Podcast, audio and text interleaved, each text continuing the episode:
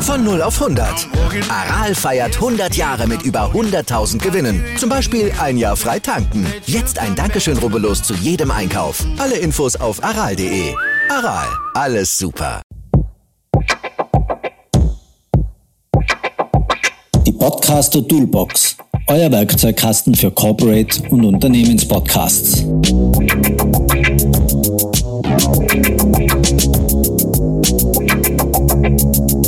Herzlich willkommen zur zweiten Staffel der Podcaster Toolbox. Mein Name ist Sascha Ladurner und ich bin Co-Founder und Geschäftsführer der Podcast-Agentur 2 hoch 2 in Wien und wir starten jetzt gemeinsam in diese neue Woche.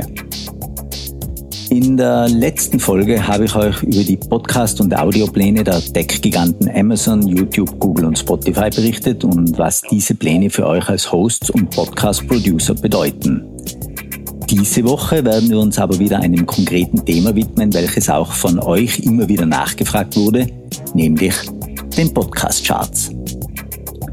Dazu erreichen uns immer wieder Fragen und wir werden heute also einmal darüber sprechen, was diese Charts sind, wie sie entstehen und was es für euch bedeuten kann, eine gute Platzierung in diesen Charts zu erreichen, beziehungsweise ob das überhaupt erstrebenswert ist.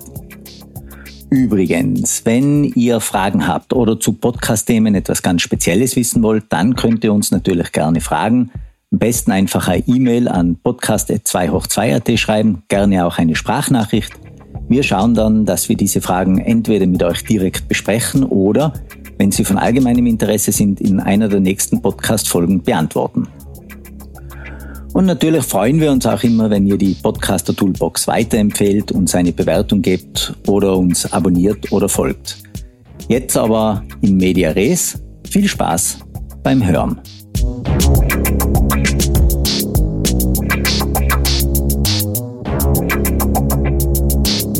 Also, Podcast-Charts ist das Thema heute.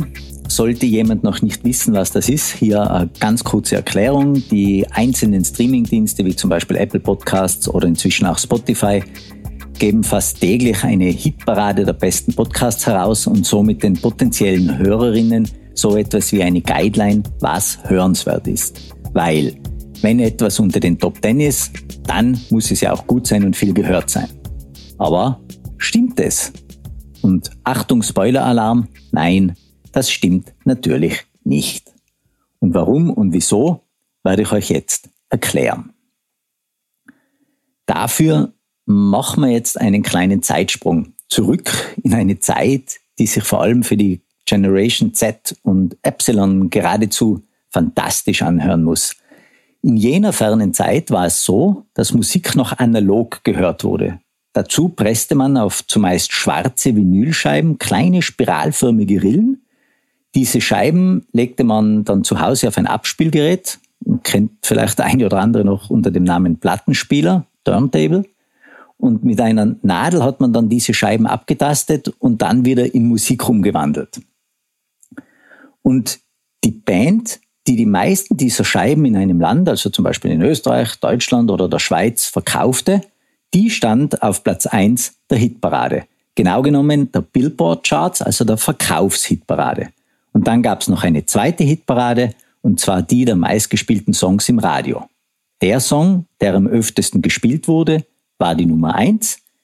Nicht selten waren die beiden Hitparaden sehr ähnlich, weil was am meisten gespielt wurde, wurde eben sehr oft auch gekauft. Ja, und jetzt könnte man natürlich meinen, dass eben genau dieses Prinzip auch bei Podcasts gilt. Wäre ja eigentlich logisch. Der meistgehörte Podcast steht auf Nummer eins der jeweiligen Podcast-Charts. Hm. Schön wär's, weil so einfach machen es uns die Streamingdienste natürlich nicht.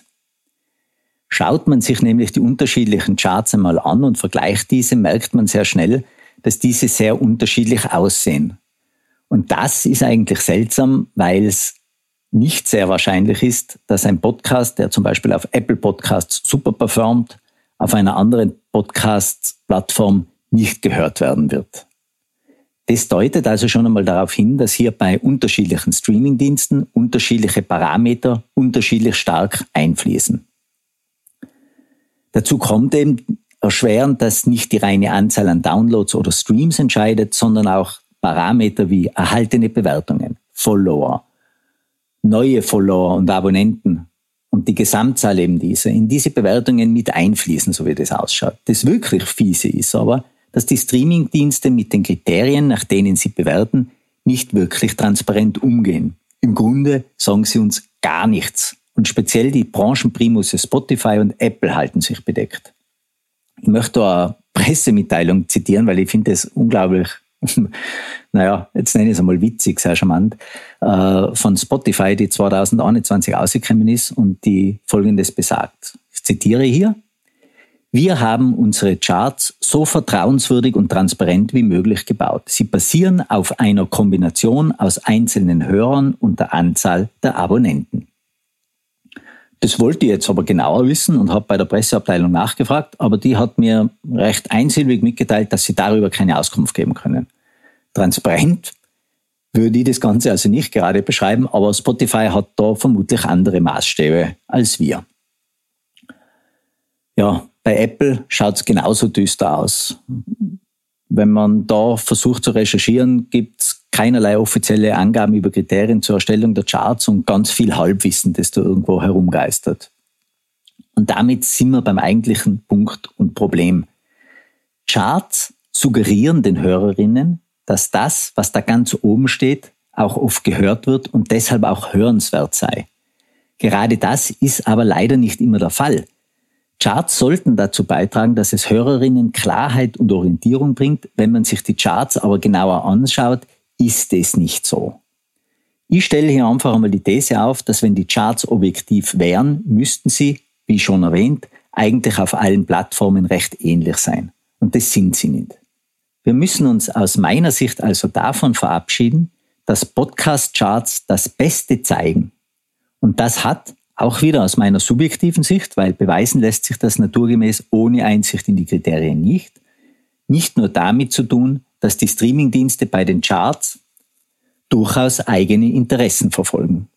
Das beginnt schon einmal ganz simpel damit, dass auch der beste Podcast nur dann in den Charts auftauchen kann, wenn er in diesem Streamingdienst auch tatsächlich verfügbar ist. Da erlebe ich leider immer wieder, dass tatsächlich Podcasts nicht auf allen zumindest gängigen großen Plattformen ausgespielt werden. Wenn ich aber auf Spotify nicht abrufbar bin, gibt es mich naturgemäß nicht in den Charts. Soweit so logisch. Also achtet darauf, dass eure RSS-Feeds auch von allen Plattformen wirklich abgerufen werden und kontrolliert das auch bitte in regelmäßigen Abständen. Ein weiteres Manko in den Charts ist das Eigeninteresse der Streamingdienste, dass jene Produktionen gehört werden sollen, von denen die Plattformen am meisten profitieren. Ein Schelm, wer Böses dabei denkt, dass ganz zufällig Eigenproduktionen und Exclusives der jeweiligen Streamingdienste auch immer in den Charts ganz vorne zu finden sind. Der Werbespruch, die Podcast-Charts täglich aktualisiert und nur auf Spotify, bekommt dabei einen durchaus schalen Beigeschmack, wie ich finde. Und ja, natürlich kann ein Spotify exklusiv naturgemäß nicht in den Apple Podcast Charts oder in den Charts der anderen Anbieter aufscheinen.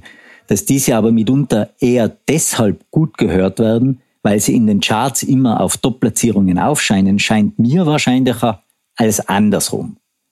Wer sich mit diesen Prinzipien von Ursache und Wirkung auch weit über Podcast-Charts hinausgehend übrigens tiefer auseinandersetzen will, dem sei an dieser Stelle das Buch Der Hund, der Eier legt empfohlen. Den Link äh, gibt's in die Show Notes.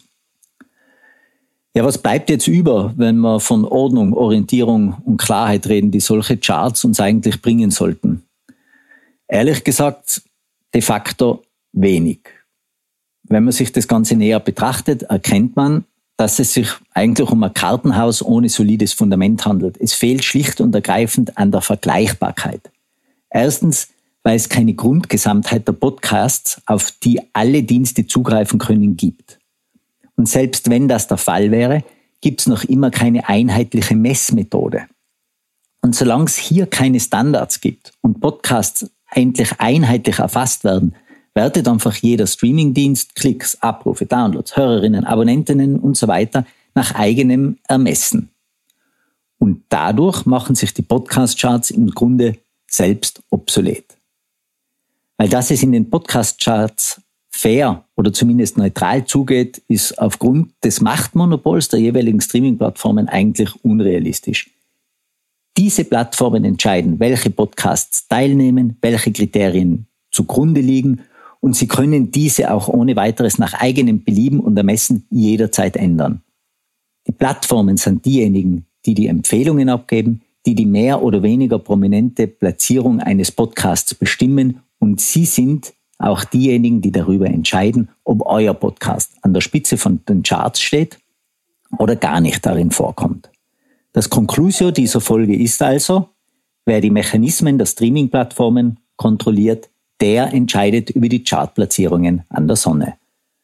Ich lege euch allen ans Herz, dass euch daran erinnert, wenn es euch das nächste Mal an Top 10 Podcasts anhört oder euch einer empfohlen wird.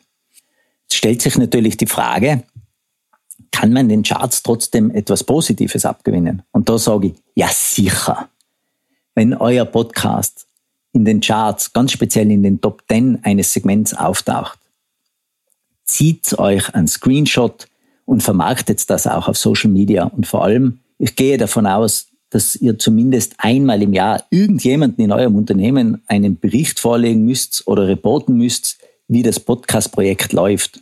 Und was macht sich besser in einer PowerPoint-Präsentation als ein Screenshot, der auch als Nummer eins in den Apple-Charts ausweist?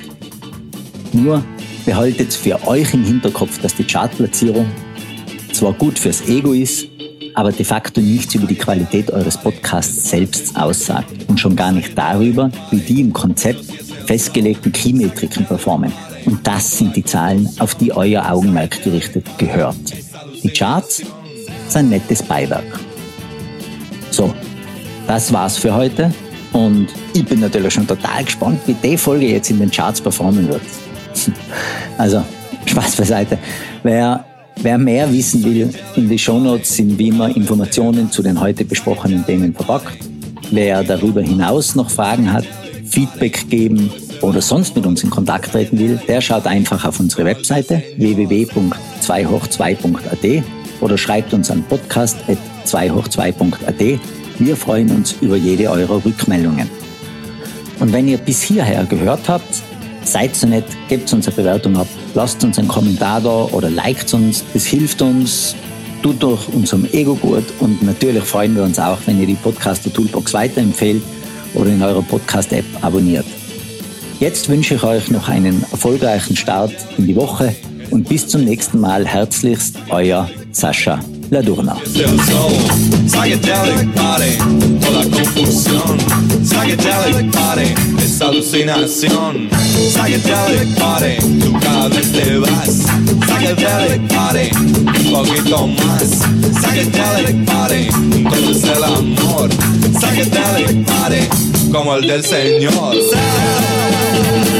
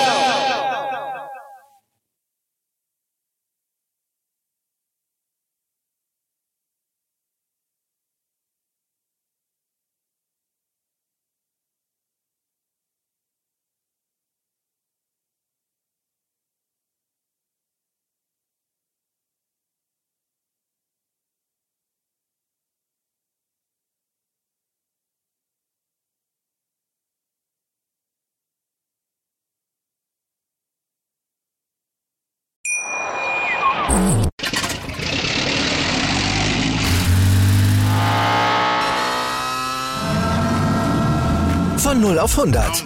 Aral feiert 100 Jahre mit über 100.000 Gewinnen. Zum Beispiel ein Jahr frei tanken. Jetzt ein Dankeschön, rubbellos zu jedem Einkauf. Alle Infos auf aral.de.